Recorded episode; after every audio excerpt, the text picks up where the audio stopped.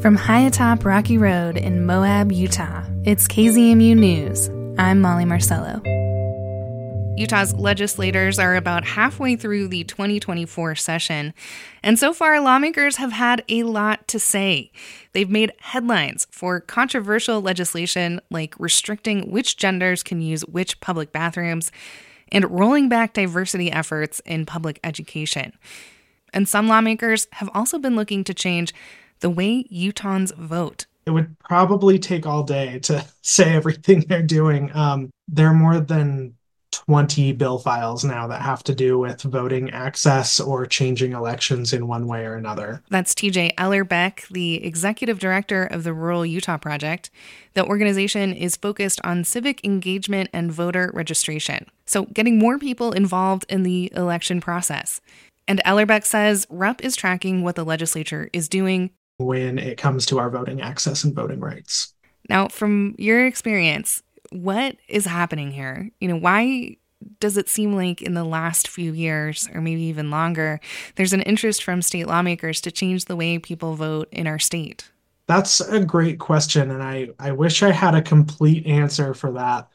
Um, it's part of a national trend for sure. Um, we've seen a lot of other states, including some of Utah's neighbors, like especially Arizona, have passed a lot of bills in recent years restricting voting access, uh, calling for sham audits of the election process, and generally trying to instill a sense of distrust among people of, of our election process and how secure your vote is. We work with county clerks across the state and we agree with some and disagree with others, but we know they're all people who are committed to seeing people have the chance to vote. And so we have a lot of trust and faith in our election process. We know that it's safe and we know that voting by mail is safe. Uh, but this is just part of a national trend to try to try to sow some distrust in the election process. And you know, of the 20 or so various bills that the Rural Utah Project is tracking related to voting issues. Are there any to highlight and pull out at this moment, those that might either become law or at least uh, be debated on the House and Senate floors? Well, the biggest one is a bill that would have totally eliminated voting by mail. I know Grand County is one of the best voting by mail counties in the whole state. So I know that would have had a huge impact here in Moab. And I now say would have because the bill was moved to a new sponsor and the new sponsor proposed a substitute that totally changes the bill. So this new bill actually would uh, move voters to the inactive voting list, meaning they wouldn't receive vote by mail ballots and have to re register before casting a vote if they miss any elections in a two year period. So there are a lot of Utahns who only vote in presidential election years. This means all those people would have to re-register and wouldn't get their ballot sent to them. So that's a scary one that may be coming up for a committee hearing very soon. Um, there are a couple others that are already starting to move. There's a constitutional amendment. Uh, it's it's two bills. It's HB 284 and HJR 14. Those have both been passed by House committee and they're waiting to be voted on by the full House. And those bills would put a constitutional amendment on the ballot for Utah voters this November. And if that amendment passes, it would mean all ballot initiatives would be required to receive 60% of the vote to pass instead of 50%. This means the people of Utah would have to play by a different set of rules than our own legislature when it comes to passing new laws. And one more that that's on our radar that would have had a big impact on Moab a couple years ago, now a little less so, but this is HB 290. This uh, ends the rank choice voting pilot program across the state. So a lot of listeners might remember that Moab used rank choice voting a couple of elections ago uh, for the mayoral and city council races. And the city decided not to continue using ranked choice voting, which is fine, but this bill actually makes it illegal for cities to even make that decision. Um, so it ends that ranked choice program across the state. There are a lot of cities that have used it. Salt Lake City used it in its mayoral election just last November, um, and it was very successful. And you know, things that are successful in Salt Lake City or Moab sometimes uh, are not always the state legislature's favorite things.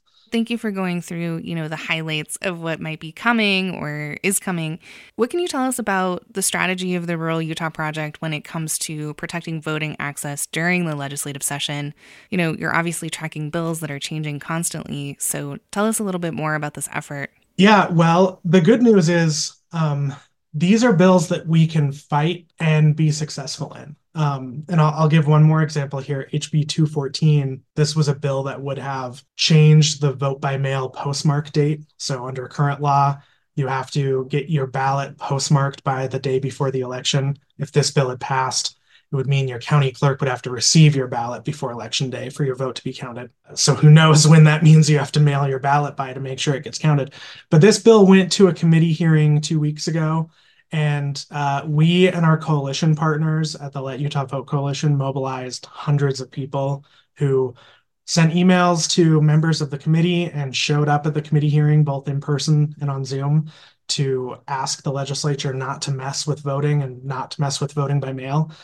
And this is one of those rare instances where the bill probably would have passed if no one was there, but it failed because of all the huge amount of public comment against it. So, when it comes to protecting our access to voting, this is a place where the legislature is is more willing to listen uh, to our voices than they are on some other issues. So, we have a really good chance of stopping a lot of these proposals. The Rural Utah Project is part of a coalition called the Let Utah Vote Coalition, uh, and you can see that coalition's website. It's letutahvote.org. And the first thing you'll see if you go there is a link to a petition and uh, this petition goes to the state legislature. We've had thousands of people sign it so far. And when these bills go to a floor vote, we'll send a postcard from every petition signer to our legislators to show them that the mail actually works. Uh, they'll get a postcard from you um, asking them not to mess with our voting access. But also, everyone who signs that petition goes on our action alert list. So when these bills come to a uh, vote that we think we can stop, we'll let everyone know. You know, as we've seen this session and every other session over recent years, the legislature doesn't listen to public comment in 100% of cases. Um, but this is an area where they do. So I, I feel hopeful. I know there's a lot of work ahead um, for the next 20 uh, something days left of the legislative session. There's a lot of work to do but I think we can we can stop some of these bad bills and protect democracy as we know it you know, it, it just seems like the discourse in our country right now is a little maddening when it comes to issues like this. Um, folks and legislators and lobbyists who are promoting their legislation that the Rural Utah Project and others say will restrict voting access, you know, they're saying, well, our bills protect the voting process or this makes voting safer. So, you know, what advice do you have for folks who are like, I want to make sure the elections are safe. I want to make sure my vote counts. I want to protect democracy. Like, what are the tools that people can use to, you know, evaluate these pieces of legislation or even, you know, evaluate our legislators? Yeah, I would say listen to the people who are actually professionals in this field. Um, and a great example of that is two years ago, uh, Grand County's representative, Phil Lyman, ran a bill that would have eliminated voting by mail. It would have eliminated voter registration as we know it. And it would have, um, it, actually would have gone further than just eliminating voting by mail. It would have eliminated all early voting also. You can only vote in person on election day. And when he presented that bill in committee, there are two public commenters um, who gave testimony against the bill that I think were more powerful than any of the others. Um, and one was the the state director of elections, Ryan Cowley. He uh, talked about how secure our voting system is. He cited a lot of data to back that up, and gave some examples of how our voting system works across the state. I mean, this is the guy who runs elections for the entire state of Utah. He knows what he's talking about when it comes to election security. Um, and the other one was the Weber County clerk, Ricky Hatch, who is chair of the Utah Association of County Clerks and he gave some some more examples and also opposed the bill. I mean, those are two people who who know a lot more than any person who worries that their vote isn't being counted just because they put it in a drop box or in the mailbox and don't don't see what happens after that point. Um, so I would say listen listen to the people who really really follow this and work in this every day and know know exactly what the issue is because they'll tell you that our voting system is very safe. Before we go, you know, how do you feel about the state of voting in our state? Do you feel positive about the future here in Utah? I feel positive because every really bad proposal over the last two years, these are proposals that have passed in places like Arizona um, and Idaho and some of our other neighbors, but every bad proposal has failed. And it's because people have spoken up and told the legislature they don't want the way that they vote to be messed with.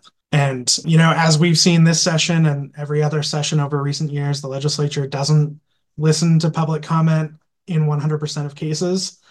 Um, but this is an area where they do. I will say there are a couple of good bills the legislature is moving forward to. Even in the voting and democracy space, there are a couple of good bills. Uh, Representative Andrew Stoddard is working on a bill that would uh, provide a path for county clerks and county sheriffs to work together to make it possible for uh, people who are in jail but not convicted of a crime to vote. Right now it's it's really difficult to vote if you're in jail and that doesn't mean that you're convicted of anything of course but uh, if this bill passes it would be great for making sure people who are not convicted have a chance to vote. There's one little tiny bill, but it's one of my favorite ones. It's from Representative Brett Garner. This is HB 168. Um, it makes it easier for people to search how much political money a donor is giving to candidates. So it's it's a very tiny change. That's all public, but it just can be difficult to search for. So this bill just streamlines that process. So so there are there are some good ones um, out there and uh, hopefully our legislature will consider passing some of those too. TJ Ellerbeck is the executive director of the Rural Utah Project. The organization is part of the Let Utah Vote Coalition, which includes the League of Women Voters of Utah, Alliance for a Better Utah, and others. You've been listening to KZMU News, grassroots community powered journalism, weekdays on the airwaves at noon and 6 p.m. You can also find KZMU News anytime online at kzmu.org or wherever you listen to podcasts.